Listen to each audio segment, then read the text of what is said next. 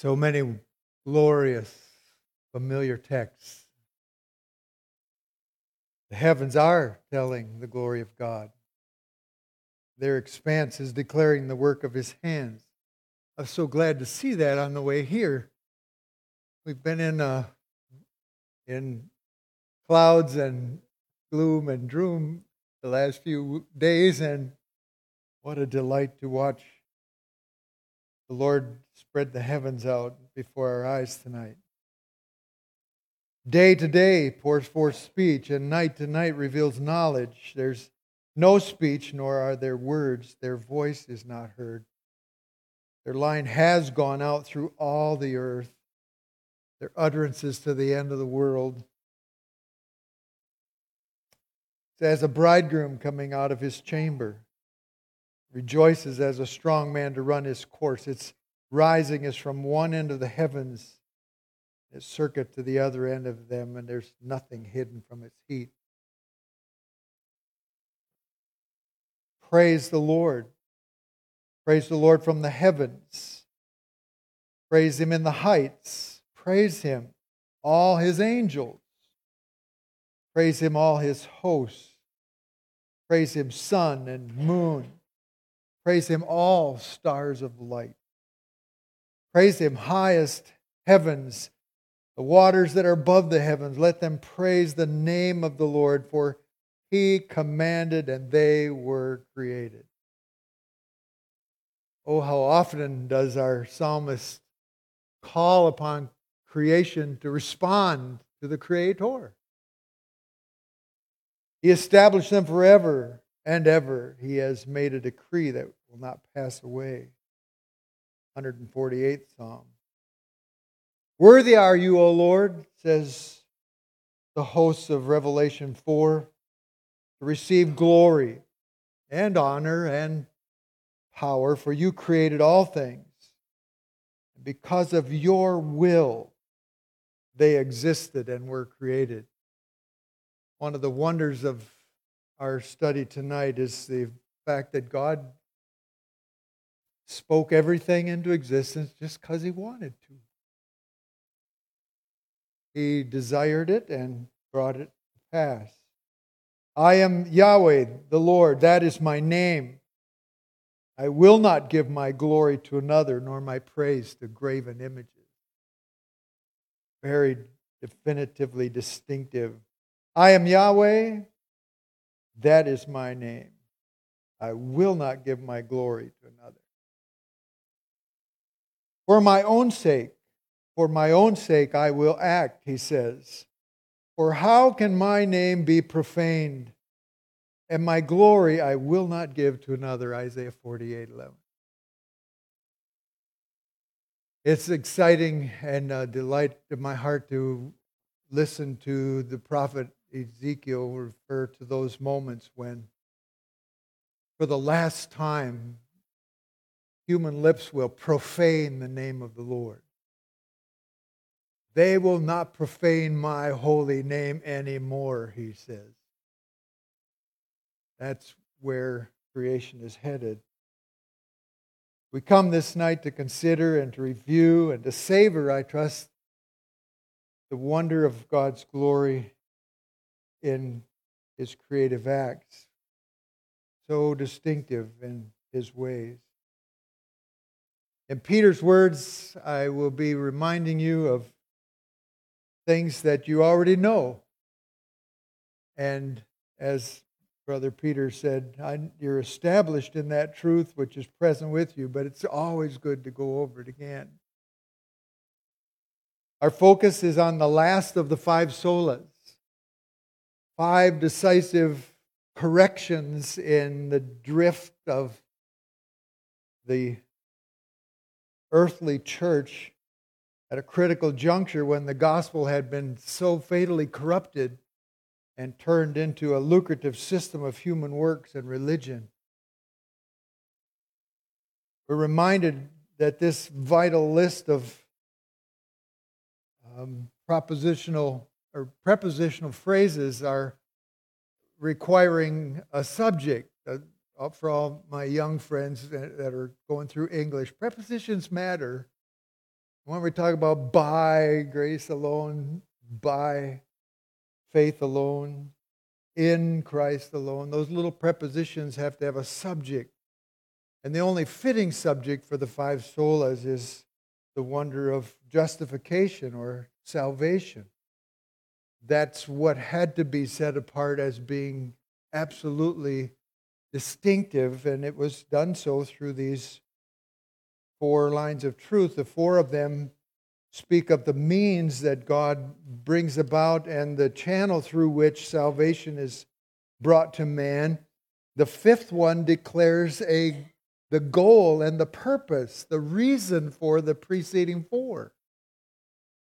Ever and always the wonder of God's saving work was for his great glory. We catch that exclusion and that specific way that God protects his glory in Ephesians 2 8, don't we? By grace, you're saved through faith, that not of yourselves, it's God's gift. It's not of works. And then this little phrase, lest any man boast. God's so determined, and, and it's the way that it's absolutely going to be. There's not going to be a single breath of human pride when we bow before the one who saved us by grace. So, specifically in this hour, we're looking at the glory of God in creation and what a rich subject it is. So awesome. Glory in the Hebrew is kabod, that has to do with something that's weighty, something that's very, very important, something that deserves honor and reverence. The Greek word is doxa, from which we get doxology, and it has to do with having an accurate opinion, gathering up evidence, and coming to the conclusion that there is that which is worthy of praise or adoration. It's God's excellence put on display, it's perfection revealed, the glory of our God. It's the sum of his godness, if you will the worth and grandeur of his built in perfections and attributes put on display in a variety of ways. In the way that he created being one of them. You are familiar with Paul's expression as well in Romans 11 36. From him, through him, to him are all things. To him be the glory forever. He's the source, he's the sovereign agent, he's the singular one that is worthy to receive credit and praise and recognition for all things. Creator God delights in that. He deserves that. He is rightly recognized by the evidences that he has put on display in creation. And he is very jealous about where glory is attributed. Romans chapter 1, that again, awesome and pivotal passage. Since the creation of the world, God's invisible attributes, his eternal power, and divine nature have been clearly seen, being understood through what he has what has been made, so that human beings who have the privilege of observing creation are without excuse. Paul goes on to say, even though they knew God, they didn't honor him as God or give thanks. It became futile in their speculations and their foolish heart was darkened. Professing to be wise, they became fools and exchanged that awesome glory, the glory of the incorruptible God, for an image in the form of corruptible man and of birds and four footed animals and crawling creatures. They exchanged the truth of God for a lie and worshiped and served the creature rather than the Creator who's blessed forever. The great divide that is such a part of our experience and our world today. Those who have exchanged the glory of God to worship the creature.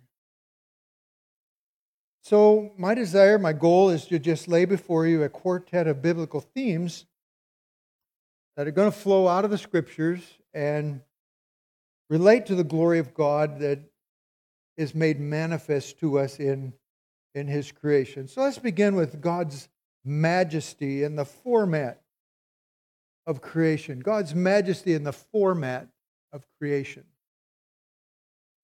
First of all, creation was a triune exercise. It was a triune exercise. In the beginning, God created. You know that's Elohim, it's a plural. It has to do with the one who's going to say verses later, let us make man in our image. And as we work our way through the Word of God, Malachi tells us we have one Father, one God who has created us. Genesis 1 is going to tell us that the Spirit of God was brooding over the waters. John 1 is going to tell us that the Word became flesh and the, nothing was brought into existence without the exercise of Jesus. All things came into being through him, nothing existing apart from him. Colossians 1, Hebrews 1 affirm that all things were created by the Son. It was a triune exercise. It's an important reality just to be aware of the fact that God, in his essence and in his triune nature, was absolutely without any needs. It, there was no reason for him to supply any kind of personal need or shortage by creating other things.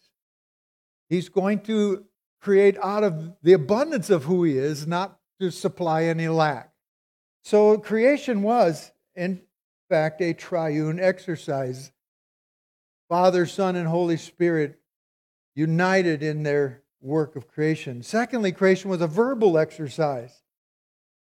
Peter's going to say, By the word of God, the heavens existed long ago, and the earth was formed out of water and by water. Psalm 33 By the word of the Lord, the heavens were made and by the breath of his mouth all their hosts. By faith, Hebrews 11, we understand that the worlds were prepared by the word of God so that what was seen was not made out of things which are visible. Talk about power the power to speak into existence from nothing everything. And in those uh, awesome six days, oh, the the, the everything that came about. The awesome Word of God. Thirdly, the uh, uh, creation was a systematic exercise. It was a systematic exercise. In the beginning, God created the heavens and the earth. The earth was formless and void, and darkness was over the surface of the deep. And the Spirit of God was moving over the surface of the waters. In the beginning, time. God created the heavens, space, and the earth, matter, and those pillars of scientific research were brought into being in that moment from the sovereign voice of God Himself. In the beginning, God created the heavens. I'm speculating for a moment here. We are not told specifically exactly, but somewhere along the way, the angels were made. And my, my vote is in this word. In the beginning, God created the heavens. And I think that's when the angelic beings were created. My only support verse, of course, comes from Job 38, verse 7, where the Lord Himself spoke, speaking to Job, said, The sons of God were shouting for joy when they were witnessing what I was doing. And if you're going to have uh, God having angels shouting for joy at creation, they had to have been there, right? They had, they had to have. That's good logic, I think. Talk about a, a massive team of witnesses. And uh, they were excited to watch what God was doing. In a strategic and I believe a very parabolic manner, Jehovah God commences to create this universe beginning with a globe that is in darkness and void, with the Spirit of God hovering over the waters. And I believe God did that not because something happened, something bad happened ahead of time, and he's starting over. No, he started at this point for a reason. He's teaching us in the process of creating much about himself. He's letting us know from even that vantage point and from the very first day that his power and his working will always take us from darkness to light. It will always take us from that which is empty and hollow and bankrupt to that which is awesome. That's his nature, that's his delight. He loves to transform that which is void into that which is very vital. Systematically and with perfect purpose and precision, God is going to speak into being and into existence things that teach us of Himself. He's going to start dividing things, isn't He? He's going to separate light and darkness. He's going to separate water and land. He's, things that need dividing, He divides, and things that need being put together, He brings together. He's going to limit things that need limiting. You just can't have an ocean going any place it wants to. And God's going to set limits for the water. He's going to fashion a unique place in all of the universe in which he would display his glory, this awesome planet called Earth. The Old Testament phraseology is so rich as you walk through the text and you find this phrase over and over. He stretched out the heavens. Just the, the, the bigger and the better our telescopes get as man tries to find one more glimpse of something that'll satisfy his origin theories that block out God, they find out that this universe is just way, way, way bigger than the human mind has the capacity to even take in. God stretched out the heavens. He, these are the phrases He established, He ordained, He founded, formed, and created the physical cosmos. And He says, I did it all by myself, all alone, including the host of stars by number. Isaiah 40 26 says, and you know the rest. He calls them all by what? Ay, ay, ay, ay, ay, ay. Have you seen the, the little books that they sell to, to name children? They got to upgrade them every few years because it keeps changing. But naming the stars, we've got a great God. Day by day, for six literal 24 hour days, the God of glory brought, brought samples of his glory into being. And at the same time, he was commencing a life sequence and a cadence for his living creatures. He did it in six days and dressed it on the seventh, setting a pattern for us. He's creating days of a certain length, numbers of days for the composition of a week, numbers of days for the moon cycle and the passing of a month, and years and etc. And all of those things were strategically woven in a systematic way by God the Creator. God's majesty in the format. Let's look at his magnificence in the features of creation. The features of creation. By the end of day six, as Moses wrote it down, I wonder if he had a privilege of talking to some of those angels. I'm not sure. I know the Holy Spirit was there. He had the opportunity to write down the, the record of creation. By the end of day six, Moses said, God saw all that he had made, and behold, it was, what's the next two words? Very good. And who is doing the evaluating? God Himself. And His flawless evaluation of his own handiwork was, of course, right on. Everything was functional. It's incredible. Had to be. Everything was functional. Had the privilege of living in Orr, Minnesota for a few years in early ministry days and a lot of uh, a lot of cold, cold days. Highway 53 is the, pretty much the only north-south road between Duluth and International Falls. Runs right through Orr, and it was pretty easy to spot traffic coming through and anything that was unusual. And every once in a while, in the midst of a winter, you would see six or eight shiny black Honda vehicles in a train, all following each other going through Orr, Minnesota, a little town of 350 people. And we knew why they were there. They were going to the coldest place they could find in America to find out if their cars are going to work in the troubles that cold can bring. They, they had to test them out. You I've never been in that process, but when you're manufacturing something like that that somebody's going to have to depend on to get from point A to point B, it's virtually impossible to figure out all the contingencies that that machine's going to have to go through.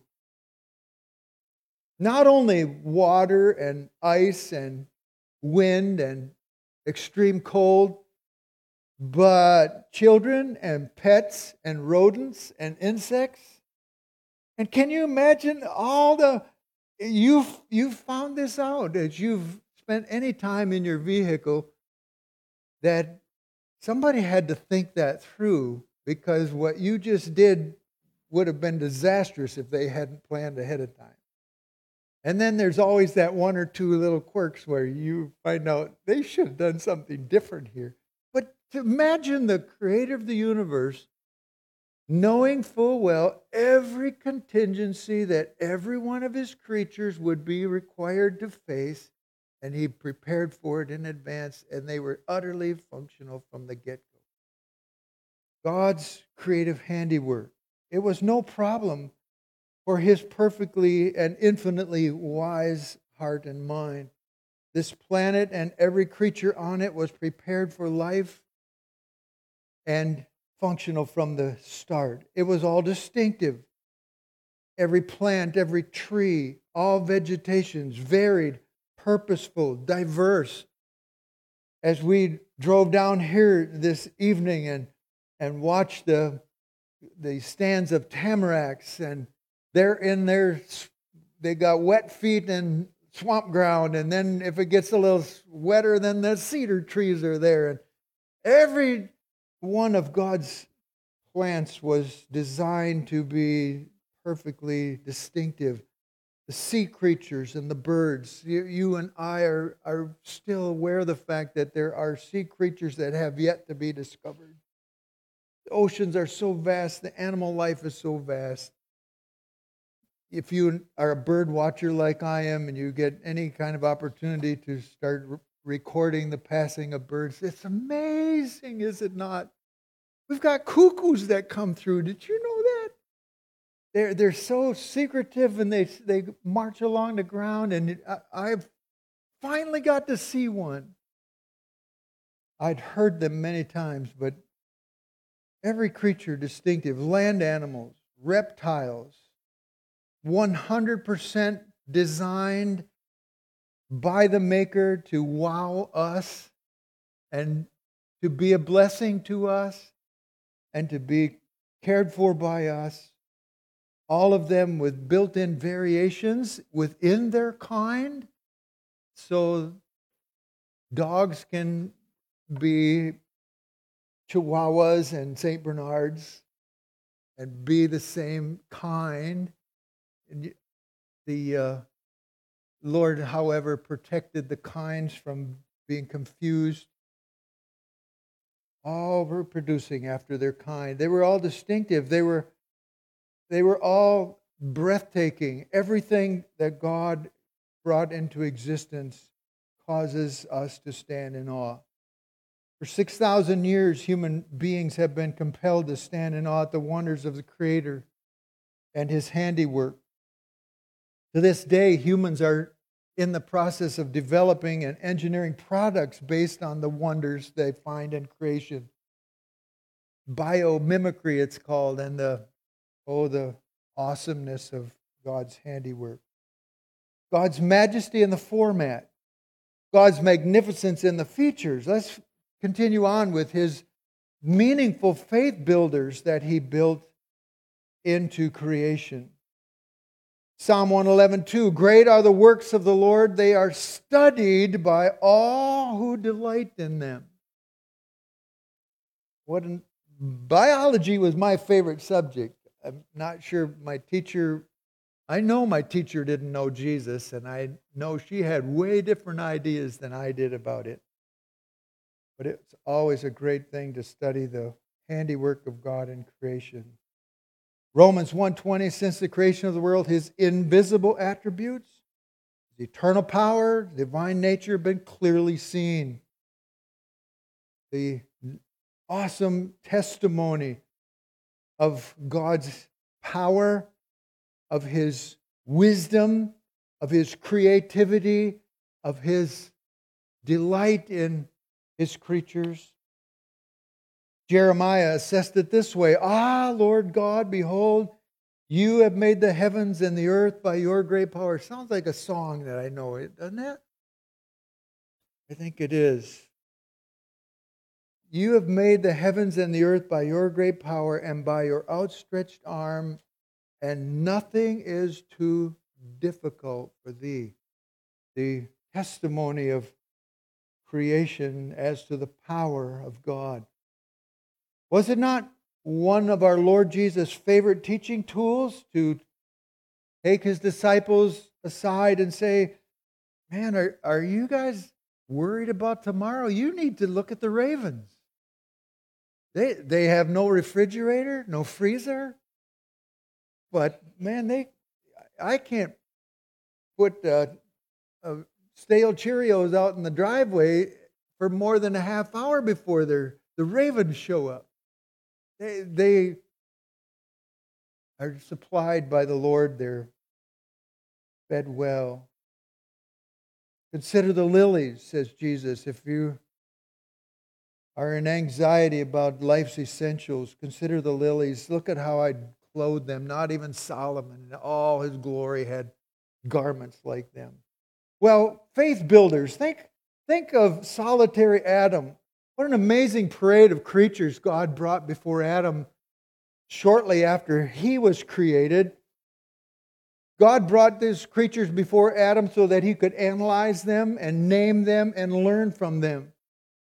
I, am astonished, aren't you, at the brain power that God gave a man just a short while after he's created? He's already got a vocabulary and some kind of capacity to analyze and, and generate words and concepts.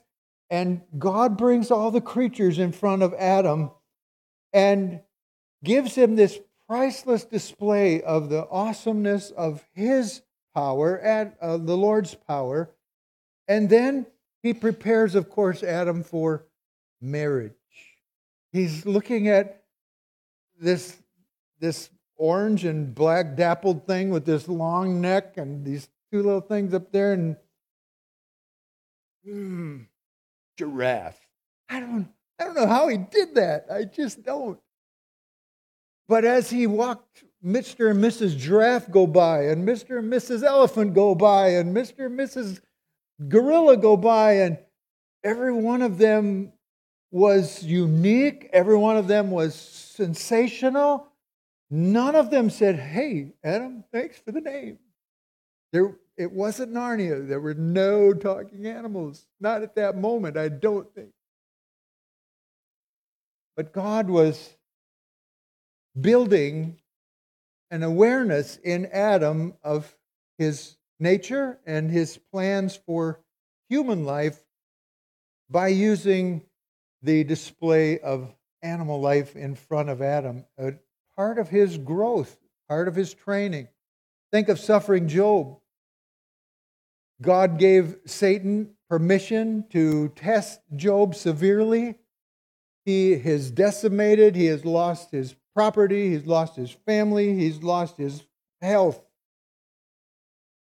He is broken and confused and wearied by well meaning but unhelpful friends. And off in the distance, a tornado is turning and it gets close. And that tornado turns out to be a veil within which God is approaching and coming near. And God begins to communicate with Job. And the record of Job 38, 39, 40, and 41 75 questions. God gives Job zero direct theological information. He just starts asking him about creation. He starts asking Job about the magnificence of every aspect of the planet that Job was personally familiar with. How do you hang this world in midair? How do you limit the oceans and keep them in place? How do you make daylight cycle so strategically and so regularly? How do you make oceans that are so dreadfully deep? How do you build weather patterns? How do you create wind and rain and lightning and ice and frost? How do you put stars up that stay in one place so you can look at them and find constellations that let you know where you are in a given night. What about the lions, the ravens, the wild goats, the wild donkeys, the wild oxen, the ostriches, the horses, the hawks, the eagles? God just kept asking Job and asking Job, Have you considered this? Have you looked at that? Have you seen what happens in this one's life and that one's life? Have you seen the way that I put this together? And then, just for good measure, God says, eh, eh, What about Behemoth over there? A dinosaur that's extinct, massive dinosaur. Behemoth, his if his tail was out in the parking lot completely across the street, his head would be behind the screen here. Behemoth. What about Leviathan? It's one of the one of the classic uh, expressions of God's humor when he says to, uh, to Job, tangled with this guy in a fight, you better remember it because you're only going to get one chance. Leviathan, massive, fire breathing, dragon like dinosaur that's extinct, but was very much a part of Job's world. Job's response tells us that he got the message. He was looking at creation, and his faith was being built not by God's explanation of why he was struggling, but by the exaltation of who God is. And Job is able to say, oh, I know you, Lord, can do all things, and that no purpose of yours can be thwarted. Where did he get that? from the display of creation that God had just reviewed with him. I know that you are all powerful. I know that you, when you set your mind to accomplish something, it will be accomplished.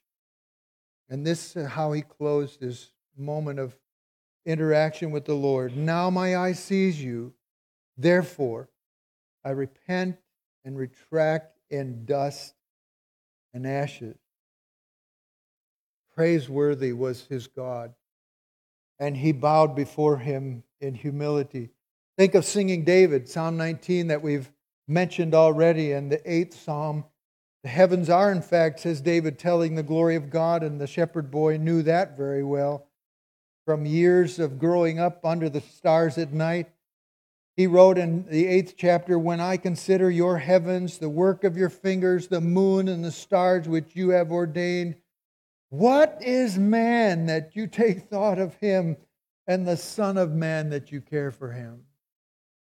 The heavens were keeping young David's heart in perspective. The awesomeness that out of all the majesty and all the vastness of what God had created, he actually did care. He actually did interact with this infinitely small creature called David. God's glory in creation led David to marvel at the grace that God extended to him. It built his perspective, it built his faith. David wrote into his spirit led lyrics, multiplied layers of God's glory that had been manifest in his creation. He called for all aspects of creation to join in praises to that Creator, as we mentioned and delightfully highlighted in Psalm 148. God's meaningful faith builders in creation. Finally, God's might in the finalities of creation. God's might in the finalities of creation. Isaiah 45 9 Woe to the one who quarrels with his maker, an earthenware vessel among the vessels of earth. Oh, how the Spirit of God led prophet after prophet to grab onto that Old Testament picture and compare the relationship between Almighty God and us as potter and clay. Potter and clay. The glory of God in creation will prove to be a crucial aspect of the Lord's final dealings with the wicked. Clay relating to the potter who have spent their lifetime quarreling with their maker. One of the old road signs that you don't see much anymore. Are you ready to meet your maker? Used to be on the roadside from time to time. Are you ready to meet your maker? David appealed to the human heart by saying, Oh, come, let us. He say? worship and bow down. Let us kneel before the Lord our Maker. Paul laid it out clearly in Romans 1, where he spoke of the pending wrath of God upon human truth suppressors who are without excuse because of the testimony of creation, and yet we withhold the honor and the recognition that is due to God. They exchange God's glory and the truth about God for a lie, and they worship and serve the creature rather than the Creator who is blessed forever. Ever.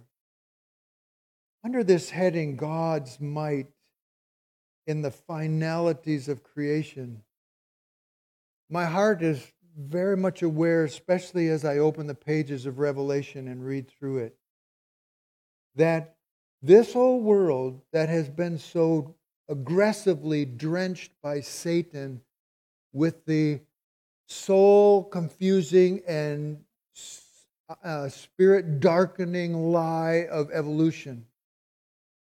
That there is no creator, that we happen by chance. The father of lies has been very successful in bringing the intelligentsia of the world to proclaim it with, with such bravado and authority that myriads have been buried under its awful effects. But that delusion will, in fact, and perhaps is very soon to be suddenly dissolved by the Maker himself. And when we wrap up this brief study of God's glory in, in, of, um, in creation, in the book of Revelation, there becomes, I think, a record uh, that is somewhat similar, if not very familiar, looking just like the 10 plagues that God brought upon Egypt, where everything that the Egyptians were worshiping God struck in such a way that they were aware that it was not a God, not to be worshiped, far from it. And when you watch the trumpets or the seals and the trumpets and the bowl judgments unfold, God is in one way saying to a world that is, has even come to a place where we call this Mother Earth and where we have Earth Day and yeah, we're stewards, but but we're in, involved in a deception that says this is all there is, and it's up to us. And man, we're if we're going to survive, we've got to hold it all together because this is a, this is everything. And uh, myriads of religions have gone even deeper into worshiping the creation in very aggressive ways. But when the Heavenly Father begins to judge this whole world, those things that are so special to mankind are going to be touched in such a way that the eyes of man will be lifted away from this old earth. Revelation 4, the earliest of the praises of the 24 elders, which I think represents the church of Jesus Christ around the throne of heaven. Worthy are you, O Lord our God, to receive glory and honor and power, for you created all things. Because of your will, they existed and were created. All that is, is because he wanted it to be. And he not only initiated it, but he will powerfully bring it all to his purpose conclusion. He built the universe, including this planet, to grow old like a garment. It's going to wear out. It had a time limit intentionally. It's a created thing, not an eternal thing. And God has other plans for this old world and this earth. From chapter 6 to 19 in the book of Revelation, we hear our Lord dealing with earth dwellers, those that dwell upon the earth. And He's shaking all things that are shakable so that the things which are unshakable will stick out and become apparent. Every aspect of what mankind has foolishly set their hearts upon to worship, God will be dealing with. And here's, here's part of their response. For the vast majority, the record tells us they blasphemed the name of God who has the power of these plagues, and they did not repent so as to give him glory. Tragic but very exposing. And even in the midst of that, listen to this moment of mercy. John says, I saw another angel flying in mid heaven, having an eternal gospel to preach to those who live on the earth, and every nation, and tribe, and tongue, and people. And he said with a loud voice, Fear God and give him glory because the hour of his judgment has come. Worship him who made the heaven and the earth and the sea and the springs of water.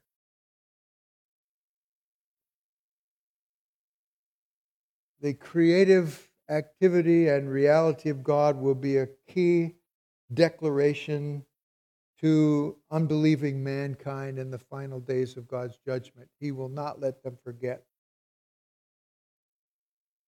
Mercy in the midst of judgment, a final appeal, appeal based upon the glory of God as creator. He's the Alpha and Omega. And oh, by the way, is that BTW? What is, is that that's the letters? I think it is. By the way, just to finalize his sovereign purposes in all his works. God launches his majestic finalities by isolating all evil forever in the lake of fire and dealing with all unrighteousness decisively once for all. And Peter says, and according to his promise, we're looking for new heavens and a new earth in which righteousness dwells. Oh, that's a great glorious word tonight, isn't it? In a world that's screaming with unrighteousness on every side. So, if you and I are privileged and by the Spirit led to rightly see and honor God and glorify Him based on His creation as it is now, wait till you see what's next.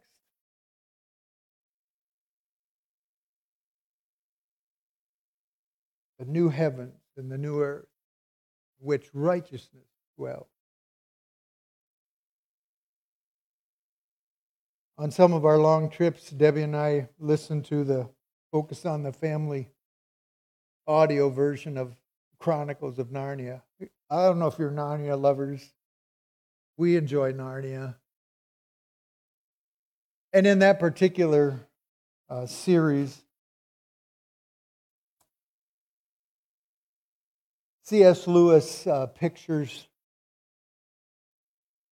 the uh, darkness that has come from the evil that has overcome a country and it's and Aslan shows up and in the midst of the darkness he begins to sing Narnia into existence a new world. It's the birth of Narnia.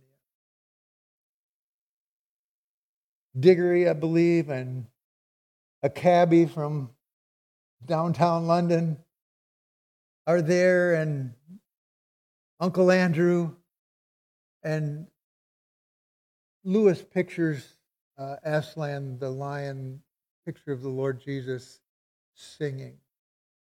And as he sings, the darkness begins to melt and glory begins to occur as the birth of a new world is happening. And Uncle Andrew stands there in fear and he's mumbling this, that, and the other thing. And, and my favorite line, perhaps, in, in the whole uh, event is the cabbie when he says, Oh, stow it, governor. This is no time for talking. This is a time for listening. I can't wait to stand beside the Lord Jesus as we share in his glory through faith in Christ and watch him recreate the heavens and the earth. I think he's going to let us. I think we're going to be wowed out of our socks if we wear socks.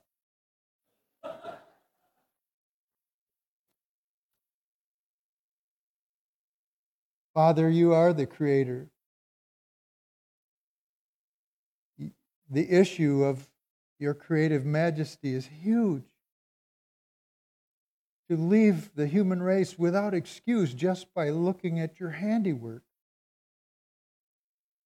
But then you blessed your children with the opportunity to see through the wonders of your handiwork that which builds our confidence in you. For you are powerful, trustworthy, and caring.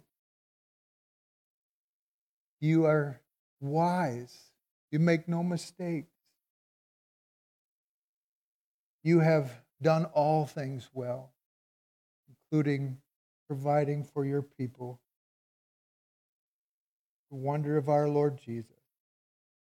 Thanks for these opening moments, the opportunity to bask in your words record of your glory.